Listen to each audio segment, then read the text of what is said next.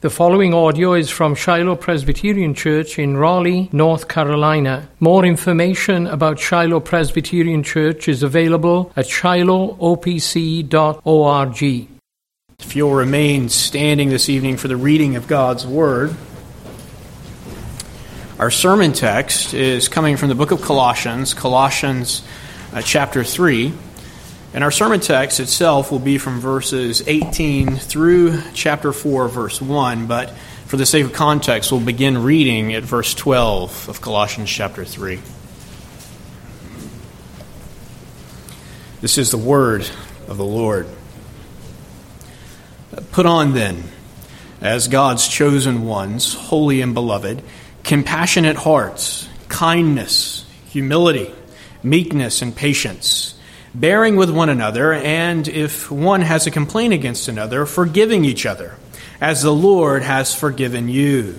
So you also must forgive. And above all these things, put on love, which binds everything together in perfect harmony. And let the peace of Christ rule in your hearts, to which indeed you were called in one body. And be thankful. Let the word of Christ dwell in you richly teaching and admonishing one another in all wisdom, singing psalms and hymns and spiritual songs with thankfulness in your hearts to God. And whatever you do, in word or deed, do everything in the name of the Lord Jesus, giving thanks to God the Father through him. This is our sermon text, beginning at verse 18. Wives, submit to your husbands, as is fitting in the Lord. Husbands, love your wives and do not be harsh with them. Children, obey your parents in everything, for this pleases the Lord. Fathers, do not provoke your children, lest they become discouraged. Bondservants, obey in everything those who are your earthly masters, not by way of eye service as people pleasers, but with sincerity of heart, fearing the Lord. Whatever you do, work heartily, as for the Lord and not for men, knowing that from the Lord you will receive the inheritance as your reward. You are serving the Lord Christ. For the wrongdoer will be paid back for the wrong he has done, and there is no partiality. Masters, treat your bondservants justly and fairly, knowing that you also have a master in heaven. So far, the reading of God's Word. You may be seated. Let's pray together and ask His blessing on our time this evening.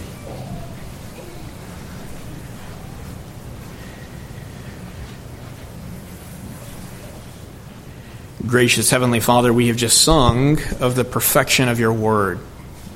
We have sung of how it is more precious to gold uh, than gold to us. We have sung of how much sweeter it is than honey from the honeycomb. And Lord, we pray, even as we turn to a passage of Scripture which has led many to stumble, that you would bless us this evening and that you would remind us that whatever you have taught us in your word is true and is perfect, and it is your standard to be obeyed and to be enacted. We pray, O oh Lord, that you would give us grace, each one of us, that we, Lord, might put on love which binds everything together in perfect harmony. Let that be true of us this evening as you teach us from your word, we pray. In Christ's holy name, amen. Well, I suspect it comes as no surprise to you this evening that there are many teachings in the Word of God uh, which the world does not appreciate, to say the least. I believe it was H.L. Mencken who, referring to God's electing predestination of the saints, said that Calvinism belonged next to cannibalism in his personal closet of horrors. The world hates the doctrine of predestination. The world hates the doctrine of hell. It's no crowd pleaser, that doctrine, in our culture today. It gives a lot of people heartburn to think that an eternal, just, and holy God might be willing to punish people forever because of disobedience to his standards. And we can think of doctrines like this all afternoon if we had the time.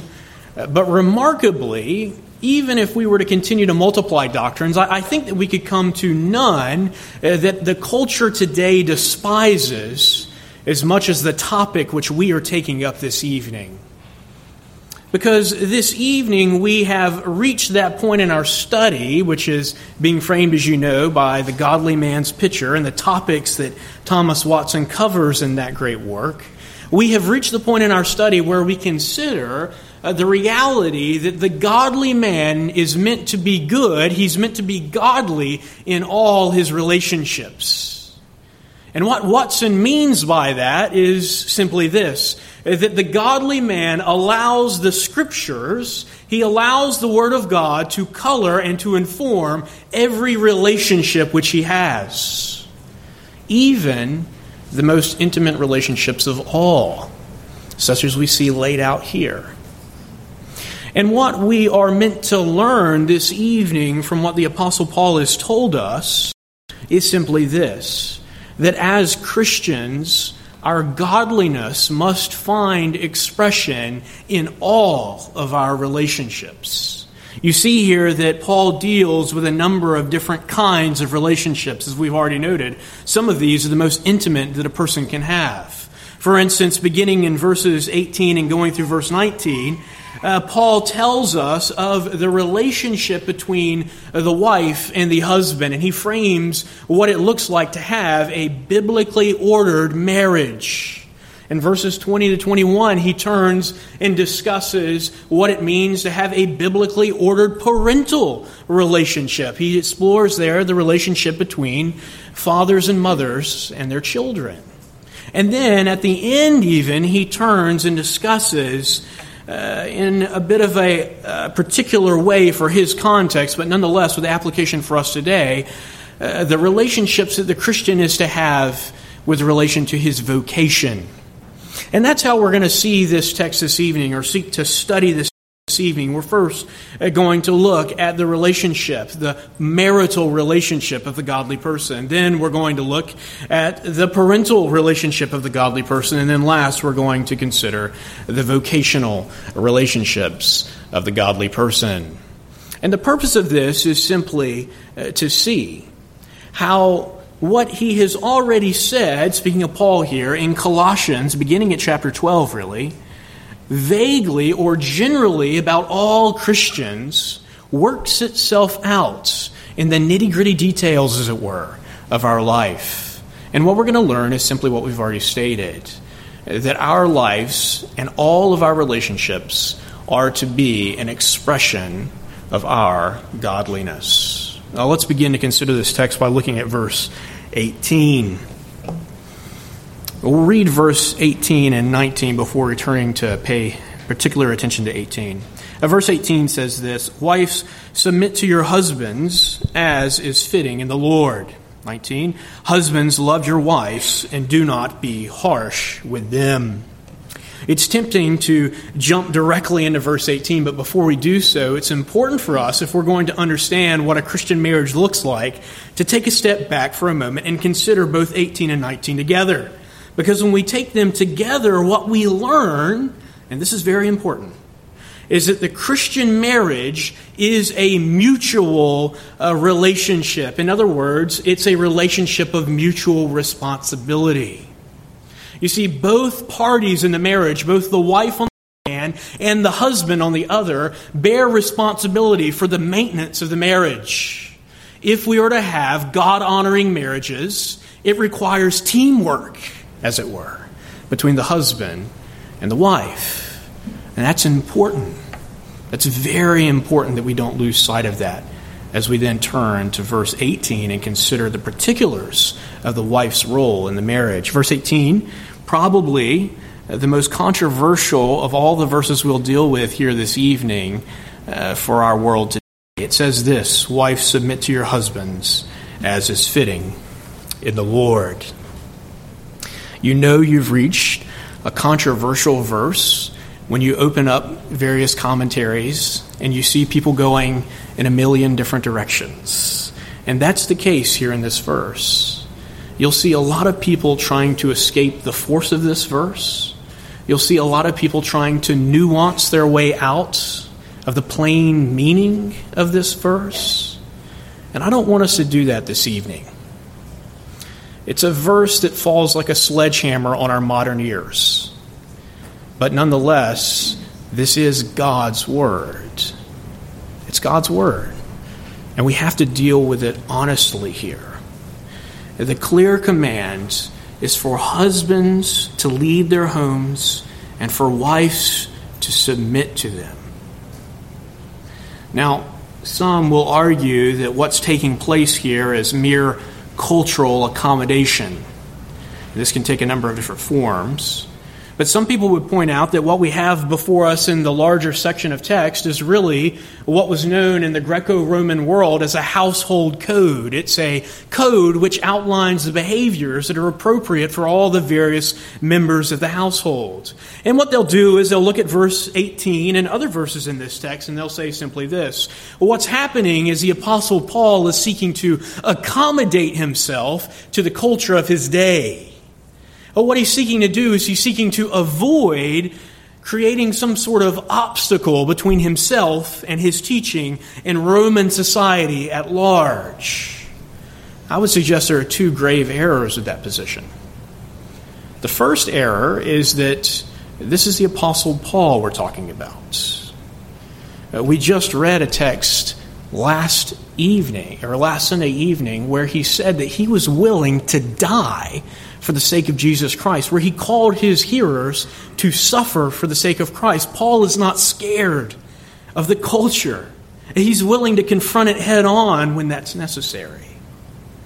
But the second thing that I would have you draw your attention to is simply the text. It's there at the end of the verse. The text is clear. As is fitting in the Lord. This is not something that Paul got from Greco Roman society, he was not reading Aristotle. This is something that Paul got from God's Word all the way back in the book of Genesis. And it's the consistent testimony of God's Word everywhere.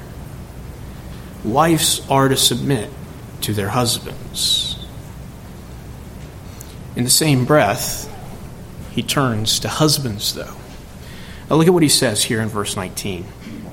Husbands, love your wives, and do not be harsh with them.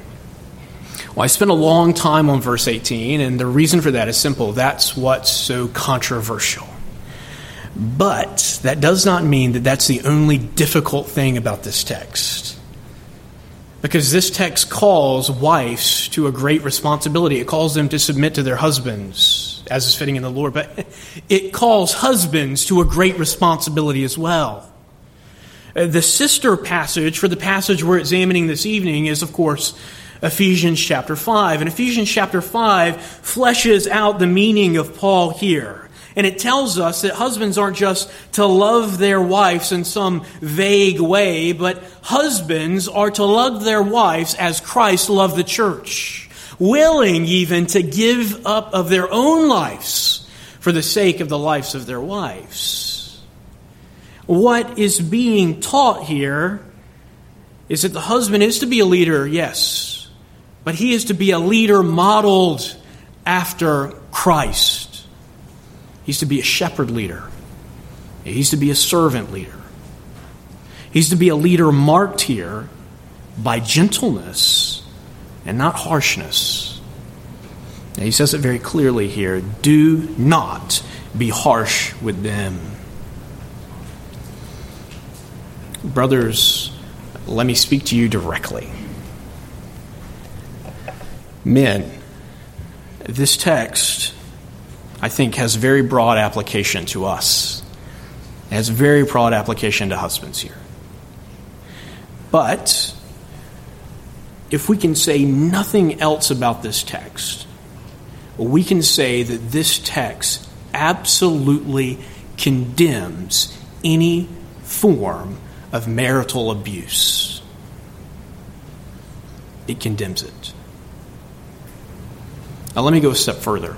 if we pair this text with Ephesians 5, and we find there that Christ is to be imaged by the husband in the home, let me press upon you the great near blasphemy of being harsh and abusive towards a wife in a marriage.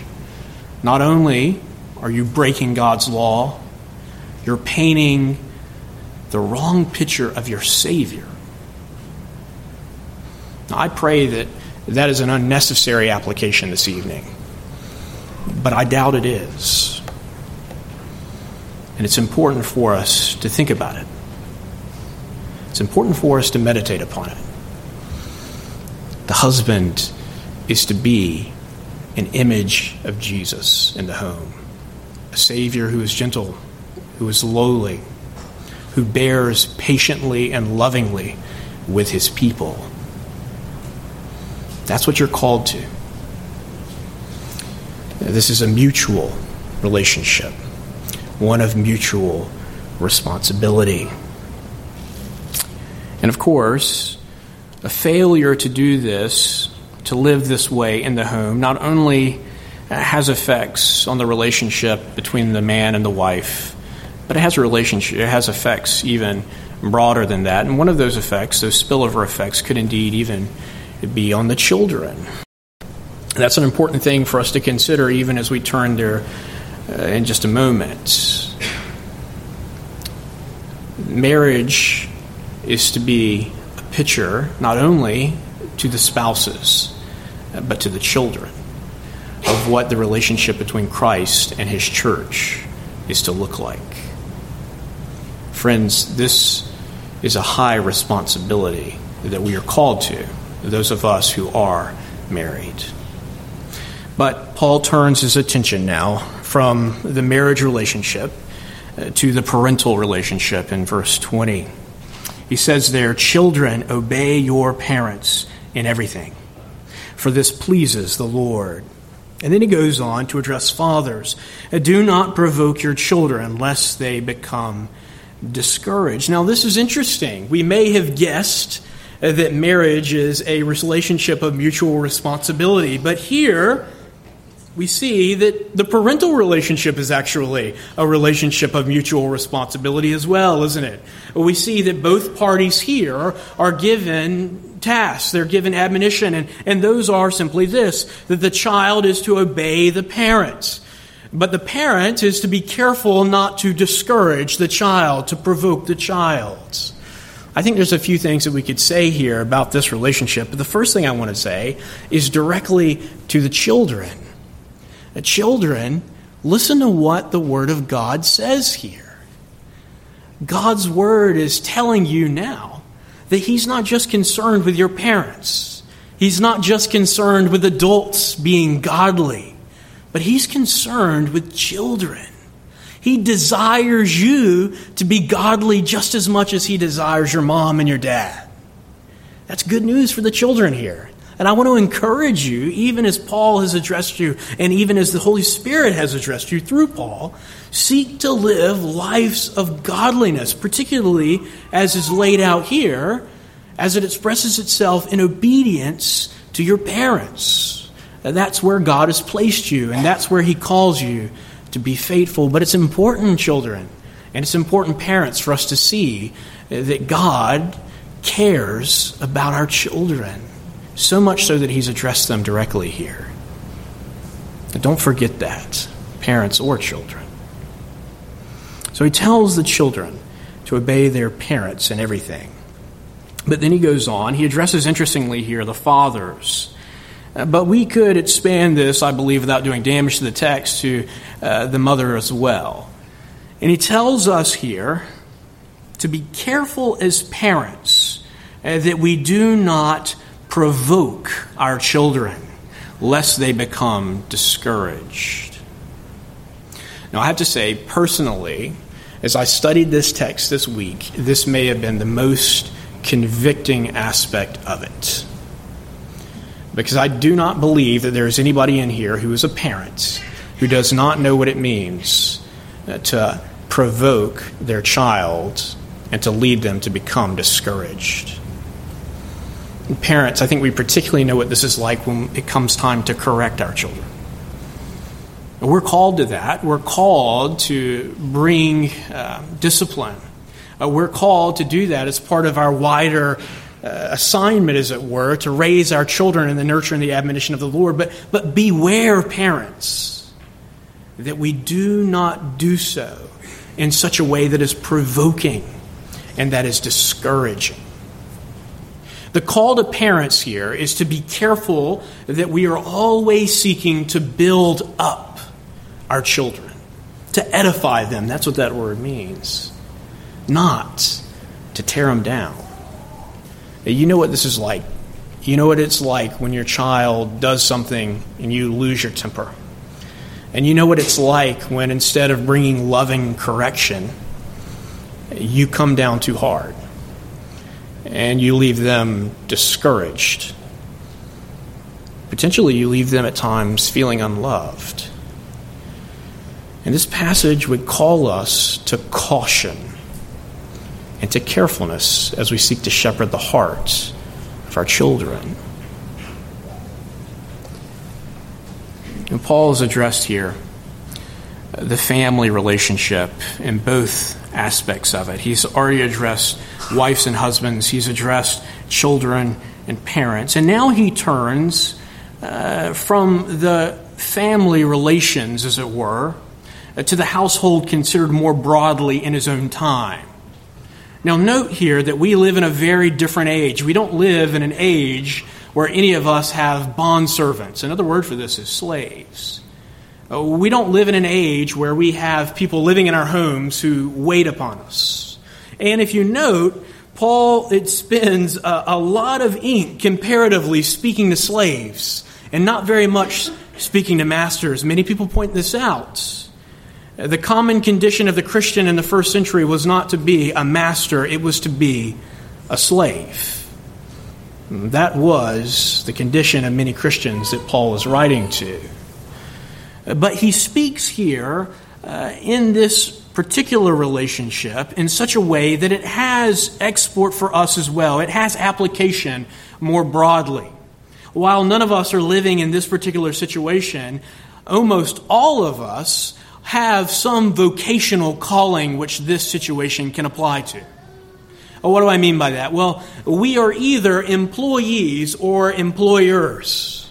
And that, friends, is the same basic principle that we see here. And you'll that'll become obvious, as it were, as we read the text. Look at verse 22. He says there, Bond servants, obey in everything those who are your earthly masters not by way of eye service as people pleasers, uh, but with sincerity of heart, fearing the Lord.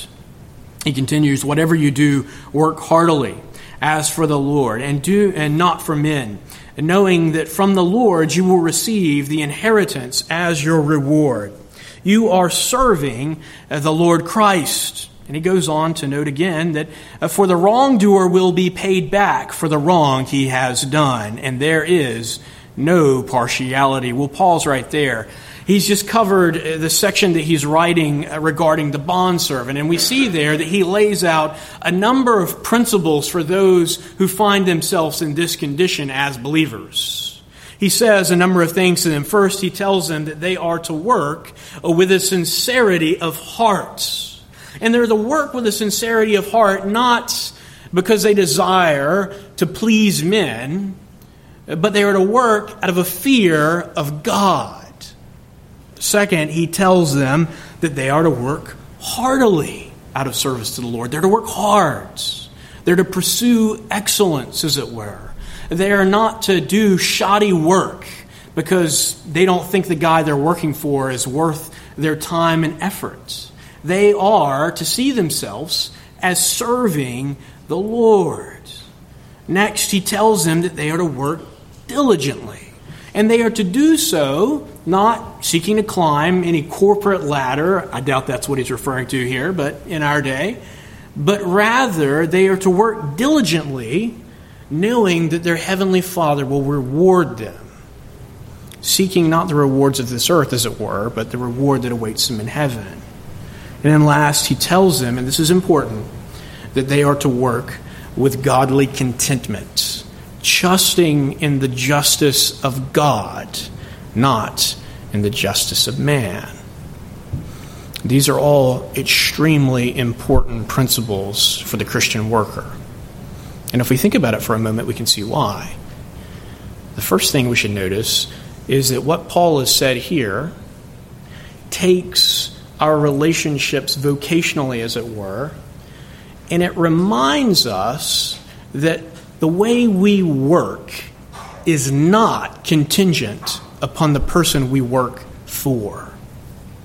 He's speaking here to bondservants. And we can see from the rest of the verses that he's not exactly telling them, hey, you know, you guys have good bondservants, so you should do a good job. No, he's not saying that. He, he's actually, if we can infer anything from verse 25, maybe saying the opposite. His view is that these people are working for people who are not treating them well, potentially. Maybe they're people who the Christians here would have thought, this guy is not worth it. I should just do the bare minimum to get by. But what Paul's doing is he's saying, no, that's not how you should work. You shouldn't work that way. And the reason you shouldn't work that way is because you're working for the Lord's and not just uh, for your boss, as it were. That's an important principle for us. It's an important principle for all of us, no matter what we do. And that's the second application I think we can draw from this. Look at the people he's speaking to. He's not speaking to preachers. He's not speaking to missionaries. He's not speaking to open heart surgeons. He's not speaking to people who work at Christian nonprofit agencies. He's speaking to slaves. He's speaking to servants. He's speaking to people who sweep the floors, who work in the fields, who do a lot of menial work for some people who may not be that great. And, friend, you shouldn't miss the force of what he's saying there. He's saying that it doesn't matter what you're doing, it matters how you do it. You see, the Lord looks upon all lawful vocations as service to Himself. That's the point that He's driving us to here. When you go to work, no matter if you are a pastor, no matter if you're a lawyer, no matter if you're the community dog catcher, you're supposed to be doing the best work that you can do.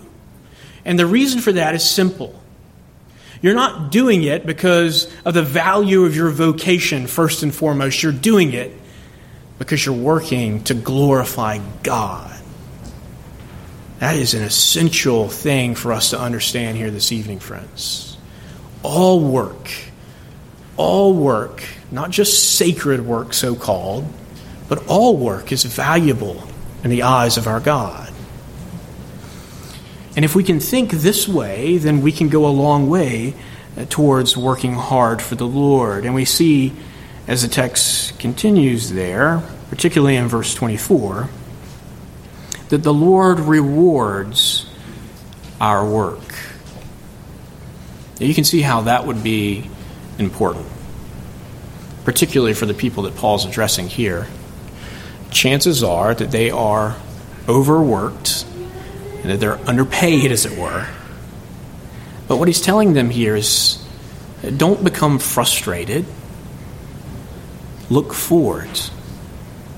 Look forward to the day when your heavenly Father will reward you for what you have done. Maybe nobody else thinks it's valuable, but He sees it. And it's His pleasure that you're working for, not your boss, who may or may not appreciate you the way he should. the text continues, though. And he addresses then in verse 25 maybe the other side of that coin. He says, uh, For the wrongdoer will be paid back for the wrong he has done. And there is no partiality. And he transitions at that point to speak to the masters. Listen what he says Masters, treat your bondservants justly and fairly, knowing that you also have a master in heaven. Now, what he says here, of course, is of great comfort to anyone who's ever been in a situation where they were treated unjustly. You can think of the Christians here who, who may have been treated unjustly on a regular basis. And they may look around, they may look at their master mistreating them, they may look at their master looking down upon them and treating them like the scum of the earth, and they may think to themselves, there is no justice. And in an earthly sense, that may be true. But what Paul is doing here is he's reminding them He's reminding them that whether or not it is paid back on this earth or not, there is a day of reckoning coming for those who are unjust. There's a day of reckoning coming for the unjust master of Paul's day. And there's a day of reckoning coming for the unjust employer of our own day. And the, he, he bases that upon the reality that every one of us ultimately has a master, don't we? It doesn't matter if we are, to use the language of our catechism, oh, an inferior or a superior. It does not matter if we have all the earthly power that we could imagine. It does not matter if we have absolutely none. In the eyes of God, there is no partiality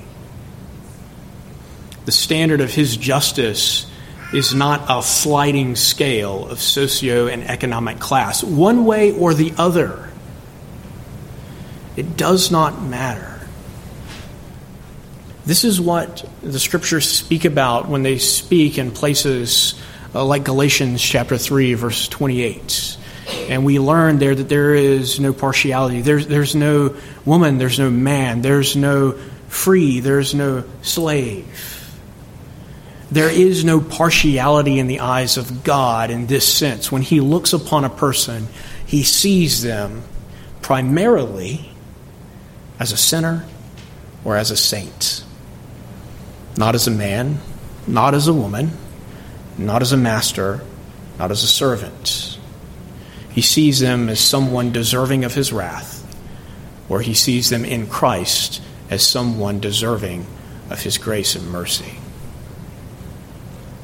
And it's an important lesson for us to learn no matter where we stand on the societal rung. Whether we're at the top or the bottom, friends, let me speak to you frankly this evening. We all have a master in heaven. We all have a master in heaven. And if you're here this evening and you do not know the Lord Jesus Christ, then it is important for you to know that when the Lord looks upon you, he does not see your privilege or your poverty.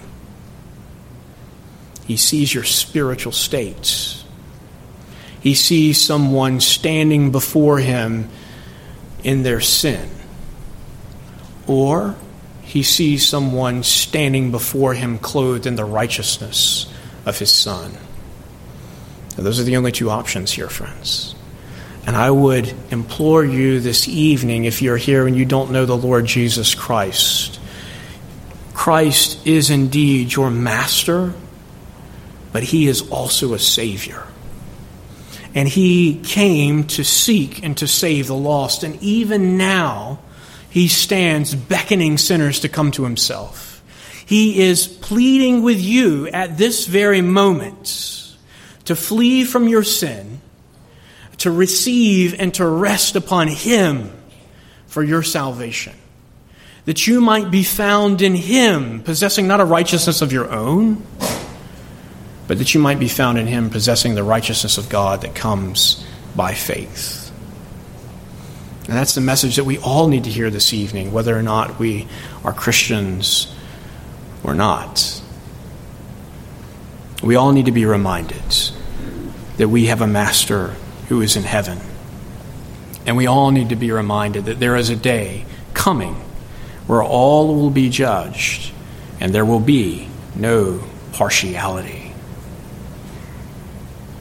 But this has a particular application to the master, doesn't it? It has a particular application to those of us who are managers, who are employers in our workplace.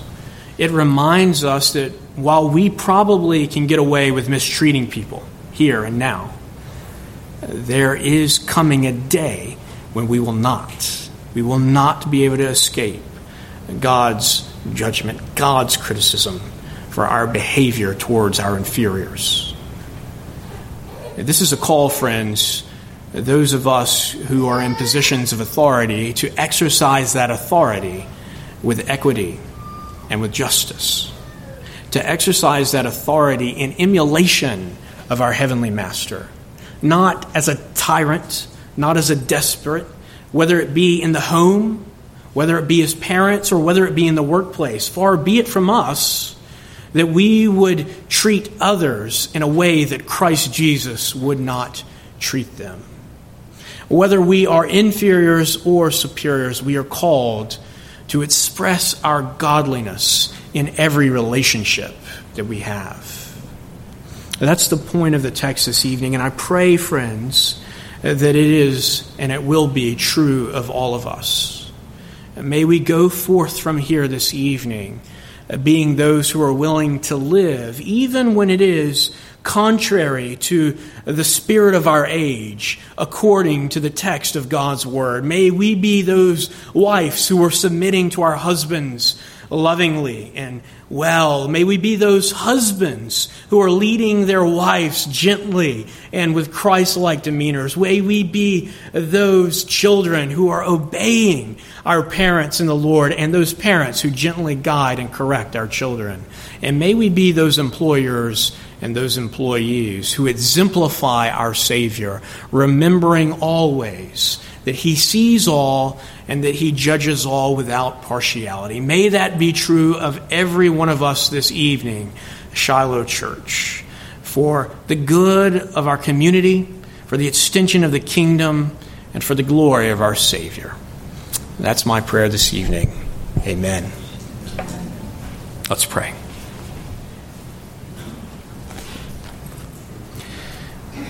Gracious Heavenly Father, we pray, O Lord, that you indeed would make us men and women, boys and girls, who would exemplify godly living in all of our relationships.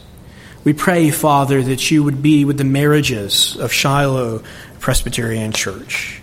We pray that you would teach those of us who are husbands to live in such a way in our homes that exemplifies the love of the Lord Savior towards his church and towards Uh, his children. We pray, O oh Father, that you would teach us as parents to bear with our children, even as you bear with us, Father, even though we constantly fail at what you have assigned us to do. We pray, Father, that you would give us patience and long suffering and loving kindness towards our children. We pray, Father, uh, for the children of this congregation. We pray first, Lord, that they would come to know you and that they would never separate themselves from the body of Christ, but that they, as they grow up, would appropriate to themselves the covenant promises which you have made to them in their baptism, and that they would stand forth as examples of godliness for the world, walking faithfully all the days of their life.